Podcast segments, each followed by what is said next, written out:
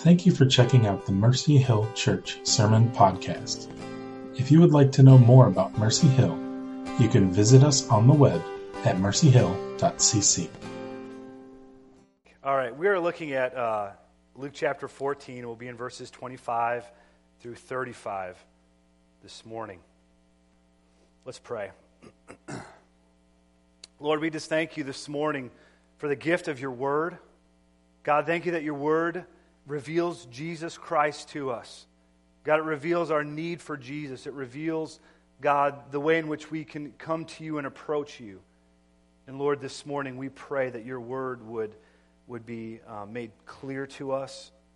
God, we ask that you would give us the gift of illumination, that your Holy Spirit would give us understanding.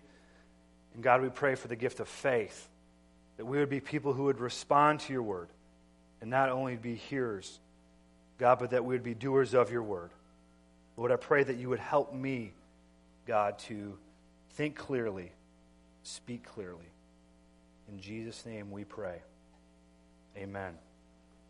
This morning we're looking at a section of Luke's gospel where it talks about discipleship. And for us, it's Jesus is telling us about counting the cost of discipleship. Now, about two weeks ago, I, did, I hadn't counted the cost of something. My wife went to IKEA Furniture, so you guys know where this is going. She went to IKEA, and she's like, honey, I found this amazing dresser. It's everything we want in a dresser, and it's only $250. I'm like, man, that's good news. That's great, hon. And I'm so happy. Why don't you purchase the dresser, and we'll bring it home, and I'll put it together, because I do those kinds of things, right? I'm a guy. I know how to put dressers together. So she comes home, and the dresser's in a couple of boxes, and there's like a thousand pieces to the dresser, right? And so, no problem. I can do this. I start putting the dresser together, and as I'm doing this, I'm becoming more and more angry because there's a thousand pieces and, and you know they don't really clearly mark the pieces they're just oh, put this piece with this piece well there's four pieces that look the same but they're all a little bit different. And so I'm trying to put this thing together. And as I'm doing this, I get about halfway through. I've spent three hours on this stupid dresser. And after three hours, I get to where I put kind of the top of the dresser onto the, the body, the shell. And I go to put it on, and it doesn't fit. It's just a little bit off. And I can look in the holes and I can see where it should go, and the holes are like drilled just a little bit off. And by this time, I had already cracked one of like the little cross pieces, so I had to glue that together. There was a couple other pieces that I didn't that didn't quite fit either, so I had to get my drill out and I'm drilling pieces. I'm putting my I'm like I don't need IKEA's products. I've got my own screws and and so I'm doing all this myself. And by the end, after three hours of doing this, I'm about halfway through. I realize this thing's not going to work. This, is, this isn't going to happen. And I am so angry. I am furious. There's few things that make me more like I've spent three hours of my life. I've given myself to this thing. I've, it's midnight at this time. For some reason, when I start these projects, I don't, they don't start at like noon. They start at 9 o'clock at night. And by the time you get to midnight, I don't care what you're doing, you're probably angry. Okay? And so I am angry. And I walk in the bedroom like, honey, I am so angry at IKEA. I'm angry at the furniture. And she's like, I heard you cussing at the furniture from the next room. That's how angry I was. So, what we didn't, what you don't factor when you buy IKEA products or the like is you look at the cost and think, oh, it's $250, no problem. But what you don't factor in is the gas and the tolls to get there and back, and then to go back there again and then to get back again because you re- have to return it, or the time that it takes to put it together, or the fact that there's missing pieces. What do you do? Now, I mean, this this huge. Th- like, I I've wasted almost a day of my life on this furniture that I'm not getting back, and so I'm like, okay, we're going to take it back. So we go back to IKEA. Thankfully, they take the furniture back, all of the the, my own screw holes into the thing with my own screws and the stuff that's cracked that I've had to glue back, which I'm so sorry, but when they go to disassemble this thing, not, it's not coming apart because I glued it. It's wood glue, okay? This stuff is like melded together forever. I, am like, look, buddy, I just need to take this back. I, I hate this stuff. I hate IKEA. I hate everyone here. Just please take my stuff. And as I'm in the, you know, the return line, there's also this line of people purchasing stuff. And there's all these happy people and these, these happy couples buying furniture, which is going to fill their homes with joy and happiness. And I'm like, I want to say, look, everybody, I know you're happy and you're buying these products, but this may cost you your soul, okay? You may be happy together right now, this beautiful couple buying this furniture. By the end of the night, you'll be cursing at one another. You will not be happy together. This furniture is going to drive a wedge into your marriage, okay? They don't show that in the advertisements. But I'm here to tell you the truth. I want you to know some things. So please purchase, my brothers and sisters, purchase with the knowledge that you will have to come with repentance and confession of sin after you've tried to put this thing together and it doesn't work. Well, here's the thing I didn't count the cost. I didn't bargain in what, hey, $250 is nothing, but when you factor, I probably paid $600 for this thing when you factor in the time and the tolls and the gas and all that kind of stuff. It was the most expensive thing I've never purchased, okay, because I had to take it back. I'm like, honey, we're just going to go to some other store, and I don't care what the cost is. We'll buy it. It's, it's assembled, we'll buy it. I don't care what it is. But I didn't count the cost. Now, here in this section of Scripture, Jesus is warning the people who are around him about the cost of discipleship. He doesn't want anyone to come into this thing just kind of stumbling around, clueless to what it's going to mean for people to follow after him. So he's very explicit about the cost of following after him. Let's look at verse 25. Now, great crowds accompanied him, and he turned and said to them. So there were people who were attracted to Jesus. I love this about Jesus' ministry is that all kinds of people were attracted to him. It was, it was rich and poor, it was Jew and Gentile, it was man and woman and children and, and, and old people. I mean, everyone in between was attracted to Jesus. There was something about him. The way in which he would, would, would talk to people, the way in which he would, he would heal people, the way in which he would love people, the way in which he would confront people. There was something so winsome, so beautiful, so attractive about Jesus Christ that no matter where he went, there were people just trying to get around him, to, to hear him, and to watch him, and to be with him. So here it is Jesus is here, and great crowds are accompanying him. What does Jesus say to the great crowds? Verse 26 If anyone comes to me and does not hate his own father and mother and wife and children and brothers and sisters, yes, even his own life, he cannot be my disciple. What an interesting way to start a sermon. I want you to hate the people who are around you, right?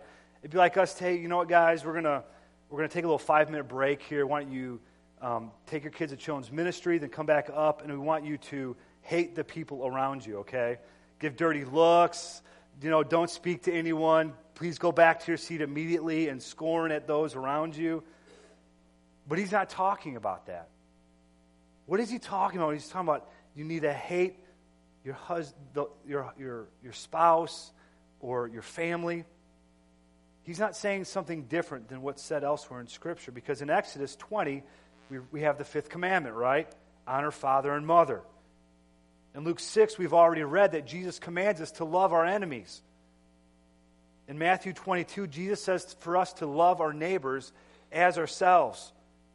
In John 13, Jesus says, Love others the way in which I have loved you. And that's pretty intense. That's a real kind of love. So, what, what is Jesus saying here then? What is Jesus talking about when he says to hate those in your family? Well, he's using a Hebrew idiom or a figure of speech. It's like us saying something like, it's raining cats and dogs outside. And if you didn't know what that meant, if you waited 2,000 years and turned back time and said, okay, you know, on this date, John was preaching a sermon and he said it was raining cats and dogs outside. Let's analyze what that means. Let's try to figure out. We need to go back and see what that meant in that time. So it's like us saying, hey, the guy isn't playing with a full deck, or he's not the sharpest tool in the shed, things like that. Okay, he's, t- he's using figures of speech. He fell out of the ugly tree and hit every branch on the way down. All right? It's just a figure of speech. And what Jesus is saying here is that we need to love him. We need to love him with a love that is far superior and more intense and more committed than anything else in this world. That compared to our, our spouses, our children, our family, that this love for Jesus takes first place. That this love for Jesus isn't just on par with everything else. There's, we just have a bunch of stuff in our lives. We've got our family over here. We've got our, our relationships with other people outside our family, and Jesus is kind of tacked on the side of that. He's saying, no, no, no. This love, this love that you have for me, that I'm calling you to, is greatly superior, is far more intense than anything else in this world.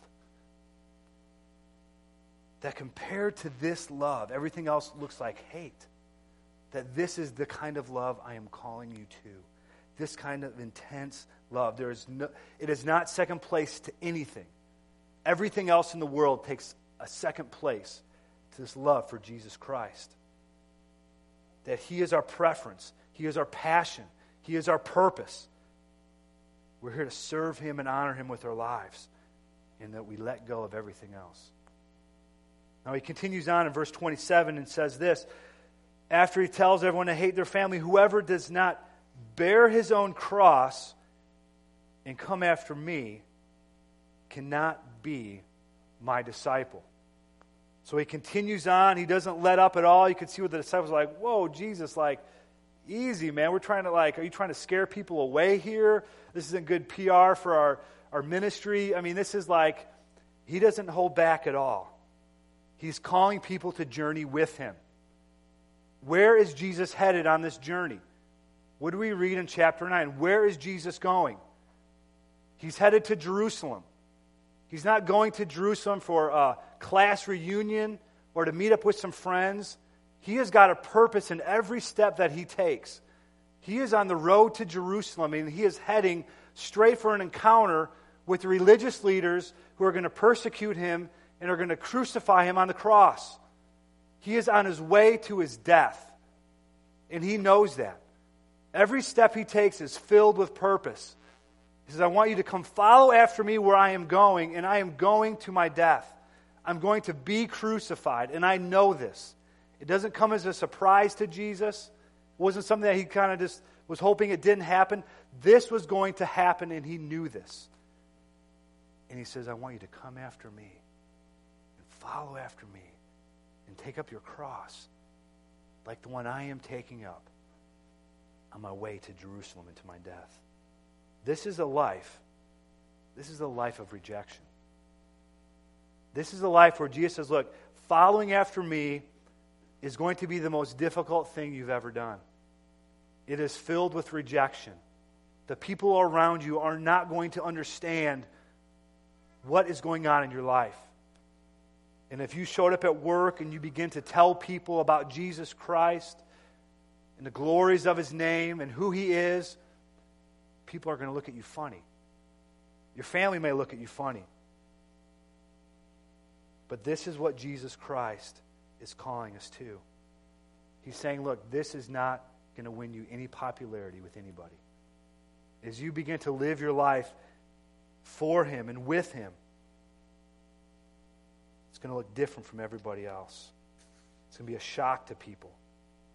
You tell people the truth about what you believe about Jesus Christ, about the scriptures, about purity, about abortion, about gay marriage, whatever those things may be, people are going to look at you funny. They think you're old fashioned, don't know what you're talking about. You're a fool. If people have rejected Jesus, how much more so will they reject those who follow after him? He's saying, Look, I want you to be ready for this. I want you to expect this. Don't let this come as a surprise to you. Following me will mean rejection, and it will mean the, the cost of your life. But he doesn't stop there. He continues on in verse 28. For which of you, desiring to build a tower, does not first sit down and count the cost, whether he has enough to complete it? Otherwise, when he has laid the foundation and is not able to finish, all who see it will begin to mock him, saying, This man began to build and was not able to finish.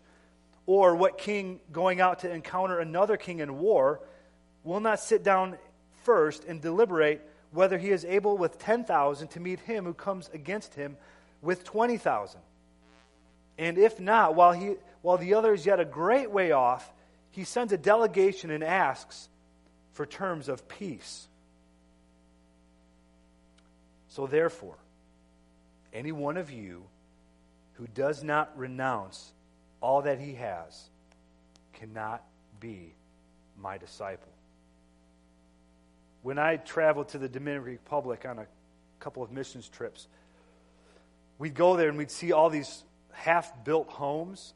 And it was just, I was like, why is there so many homes that are, you know, partially built or just kind of the foundations there? And, and someone explained to me, like, well, actually, what happens is people don't really use banks because people are so poor that they just their savings account really is this home that they kind of every little bit they get they put into it and just continue to build. So it may take 10 years to build your home but eventually you have your home built. He's not talking about that here. He's talking about someone who sits down and considers the cost of what it's going to take to build. So if, if we if we as a church leadership came and said hey look mercy hill we're going to have a, a capital campaign. We're going to build a new building. We've bought some property. Here's what we think it's going to cost. Can we please all pitch in? We all do that. Great. We're going to go forward. And we pour the foundation, and everyone's excited. And then we come to the church and say, you know what? We didn't consider the cost of the building. It was just a foundation that we had figured on, and so therefore we don't have enough to complete it. People would think, what are you talking about? You know, this guy's one brick short of a load. I mean, you guys should have considered these things. Jesus is saying here, look, I want you to consider what's going on. Don't begin the process and then realize what it's going to cost. I want you to know the cost right now, up front. Up front, I want you to understand what it's going to cost to follow after me. Sit down, deliberate, be proactive in your consideration of what he's asking. But the second example is one of war. This one's a little different because with building a, building a tower and not finishing, well, you can just kind of walk away and there's a kind of a lasting monument to maybe your foolishness or your inability to carry through. But in a war, you can't walk away from the fight.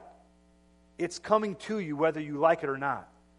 You can't just decide, well, it's I don't it doesn't bother me. I'm just going to I'm just going to walk away from this one and remain neutral. The fight is coming to you. And you have to either fight or surrender. There's no neutral ground. And here it is there's someone coming up against a king who's far superior and stronger than you. And this king has got more power and more ability and more strength and more knowledge. He says, Would you resist him or fight against him? He says, Look, you need to make peace as soon as possible. I think that way sometimes when we think about our relationship with Almighty God. We either make a decision to follow after Christ or we reject it. There's no neutral ground with Jesus Christ. Jesus Christ comes and put a, puts a fork in everyone's road and says, Look, you either follow after me or you reject me and go your own way. There's no neutral, there's no third option. There's no neutral ground. There's no Switzerland in this, in this agreement here. You either follow after me or you reject me. In the same way, in this one, you either fight or you give up. Because this king is far superior to you, he's got more power than you do. What will you do? Will you make peace as soon as possible? Think about what kind of power does God have? What kind of knowledge does God have? What is his ability like? We need to make peace with him as soon as possible. This isn't something we can put off till later. Why resist him and fight against him? And so he sums all these things up in verse 33. says, So therefore, any one of you who does not renounce all that he has cannot be my disciple. Sums it all up in this thing. It says, Those who do not renounce all that they have are not really my disciples at all. And I'd like to, I would like to read this and think, well, maybe I'll give a little bit. Maybe I'll just kind of surrender some of my life to Jesus and I'll kind of keep the other part for myself. There's certain areas of my life that I really like or really enjoy or that I do not want to surrender to God. And the stark, the stark wording that Jesus uses doesn't allow us to do that. He says this requires everything. That there's nothing in our life we don't come to Jesus and say, God, I'll come to you on my terms. Here's how it's going to look. I'll be your disciple, but I'm going to call the shots what that's going to look like and how it's going to play out. He says, No, no, I call the shots. This is what true discipleship looks like. And I want us to take our attention to three things from this passage. Number one, there is absolute demands of our discipleship. There is absolute demands of discipleship. R.J. Karris writes this Discipleship is not periodic volunteer work on one's own terms and at one's own convenience. That's not discipleship. Jesus in this passage is using all or nothing terms. It's either everything or nothing. It is all of life's statements. There's no parts of our life that we surrender, and well, there's other parts that we hold back. He says, This call to follow after me is going to cost you everything. All of your life, every area of your life. This is going to cost you every little bit of your life. There is a single minded devotion to our King that He is calling us to, and nothing less. He also uses either or language. Well, you can kind of do this, or, you know, if you don't, that's okay, you can do something else. Either we surrender all to Jesus Christ, or we're not His disciple at all. There isn't a little bit here, a little bit there. It's either everything or it's nothing. He uses that metaphor of going to battle.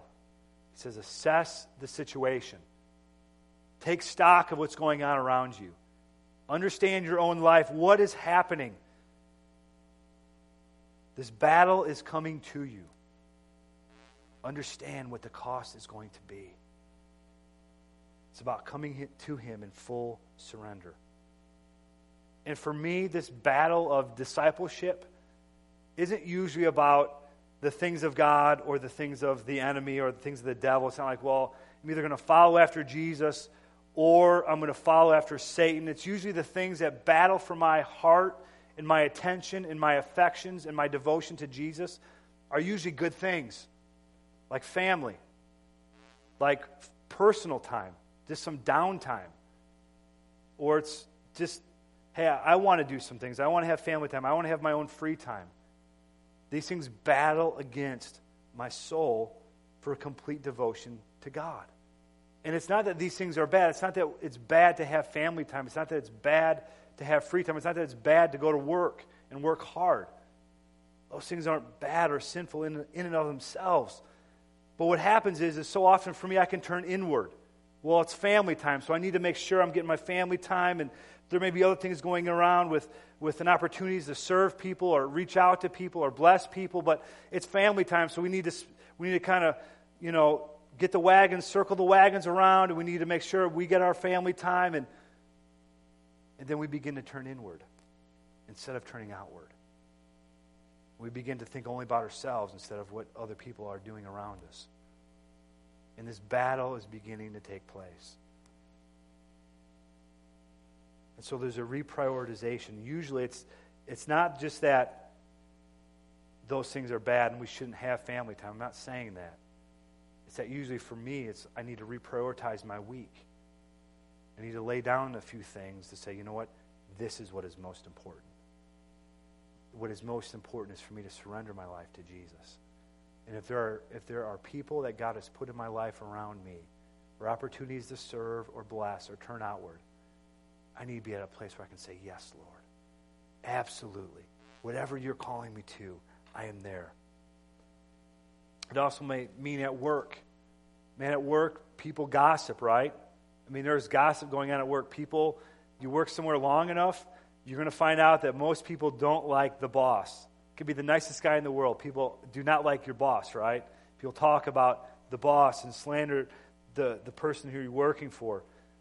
For you to surrender to God, I mean, just simply at the workplace, not joining in on the gossip, not joining in on the slander, being one who actually sticks up for people when they're not there. Because you know, as soon as, if they're all talking about your boss or another coworker, when you're present and that person isn't there, as soon as you're gone, who do you think they're talking about? Right? It's that way.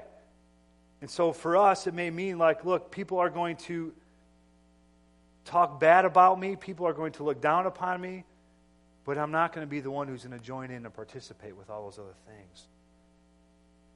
Number two, discipleship also means the giving up or surrendering all things to Christ. When we come to Jesus Christ, we come with open hands. When we come to Jesus Christ, we don't come with closed fists saying, okay, I'm going to give you a little bit, or maybe I'll, I'll kind of slowly come your way. He says, No, you need to come to me with open hands. Say, everything belongs to you. This is all for you. And that at any moment, he has the right to claim our car, our home, our free time, our energy, our strength, our money, whatever that may be, he has a right to that. That nothing that I have or nothing that I am says, No, this is mine and not yours, that we would be able to say to Christ with open hands, Whatever you call me to, whatever you're calling me to do, to give, to go, I'll say, Yes, Lord. It all belongs to you. There's nothing that I have that ultimately did not come from you, and it ultimately belongs to you. And I deceive myself when I think it's, it's mine, that this is, belongs to me, that my health, my strength, my time, somehow I deserve it or it belongs to me. It doesn't. The parable of the rich fool in Luke chapter 12, this guy built the barns and he had a, a, surplus of crops. And he said, Look, I'm going to build this off for myself. I'm going to store up grain for myself. I've got some good years ahead of me. I can take it easy. It's all for me.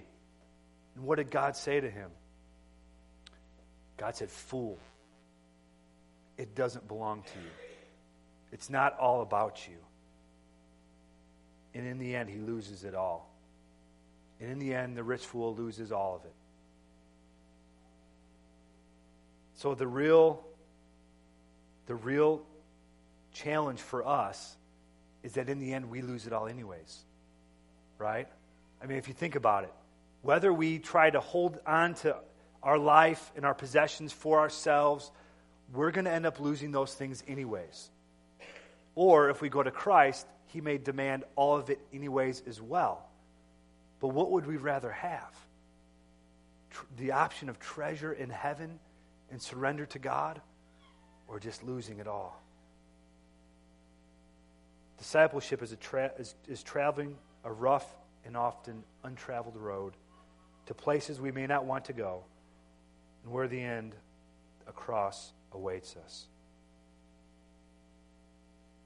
He finishes this section, verses 34 and 35, by saying this Salt is good, but if salt has lost its taste, how shall its saltiness be restored? It is of no use either for the soil or for the manure pile. It is thrown away. He who has ears to hear, let him hear. He who has ears to hear, let him hear. It's a call for us to pay attention. And after reading this, I think, why would anyone want to become a disciple of Jesus Christ? Why would anyone want to follow after Jesus? After hearing what he said, was there anybody who said, Yeah, sign me up, that sounds great? I would love to do that. I'm really in for just the loss of everything. I, I hate my life anyway, so what does it matter? I mean, who's signing up for these things? He's saying it's going to be hard, it's going to cost you everything, it's risky. It's going to cost you your time and energy and money and possessions and relationships. He says none of those things are going to be your own.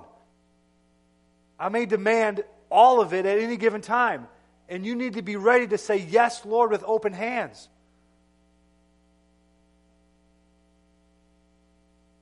as I was just preparing this, I just felt in my heart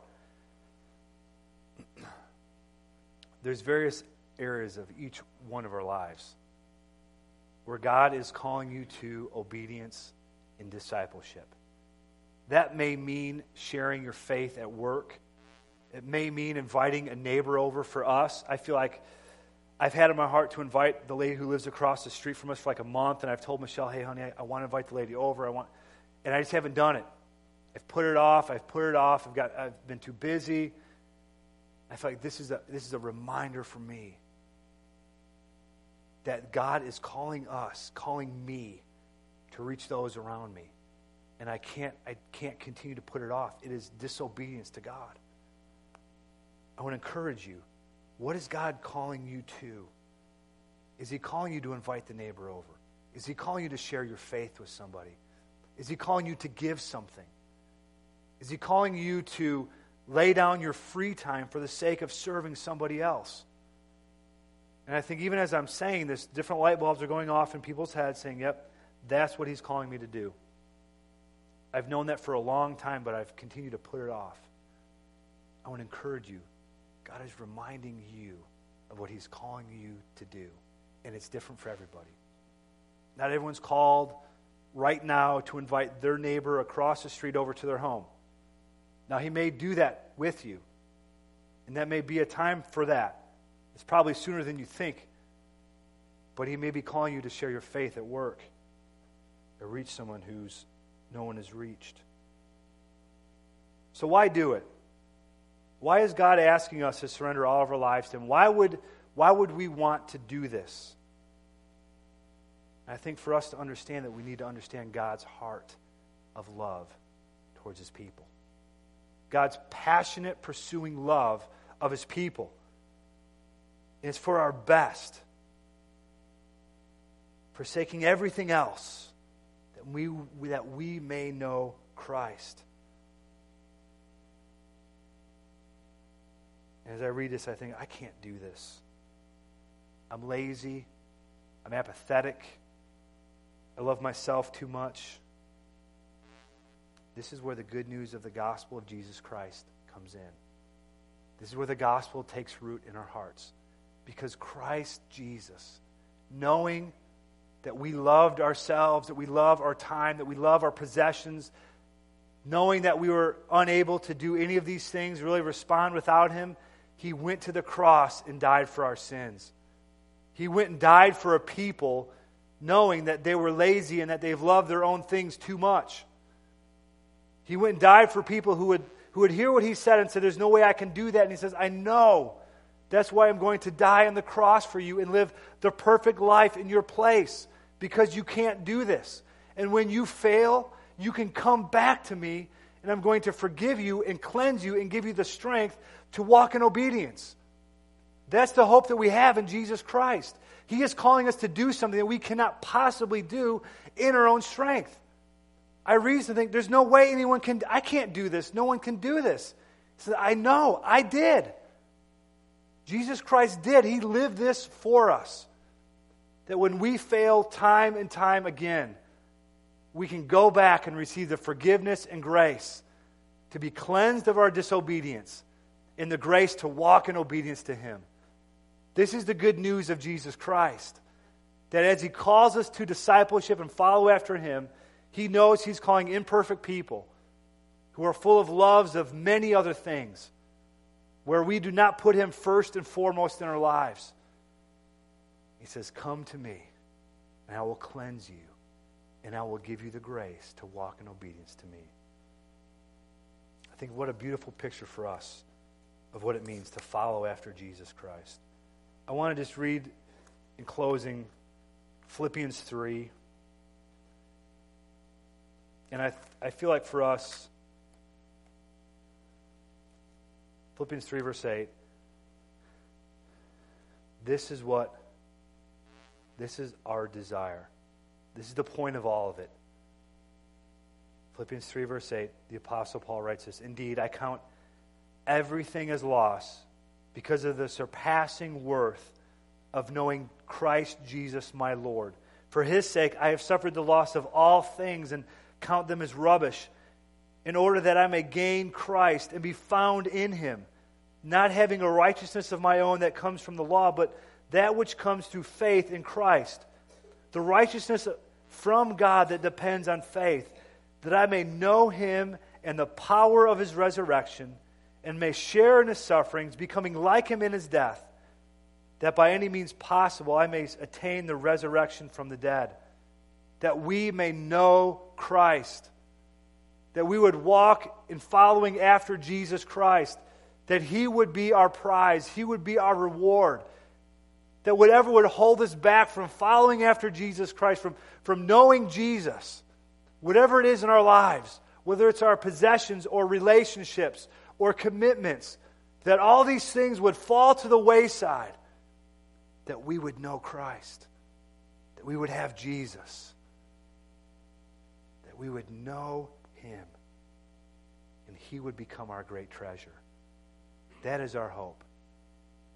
And apart from Him, this is impossible. We need Jesus. I want to close this morning. Brian's going to lead us in communion. But I want to close this morning with just us humbly coming before the Lord and asking Him to give us this kind of devotion and passion. And that we would be the people who would see Jesus as our great reward. That He would be the one who would be our first love that everything else would take a, a, distant second place to Him in His glory. So, Lord Jesus, we pray this morning, God, that you would give us a single minded devotion and obedience and surrender to you. God, we understand that apart from you, we cannot do this. And so, God, we ask for your grace and your strength this morning. God, you call us to do something that we cannot do in and of ourselves. So, God, we throw ourselves at your feet. And Lord, I pray that you would give us the gift of your Holy Spirit to empower us and strengthen us and direct us and equip us and meet us right where we are at. So, Lord Jesus, we thank you. Thank you that you came and took our place, that you lived this out perfectly so that when we fail, we can run to you, and receive your forgiveness, your mercy, and your grace. In Jesus' name we pray. Amen.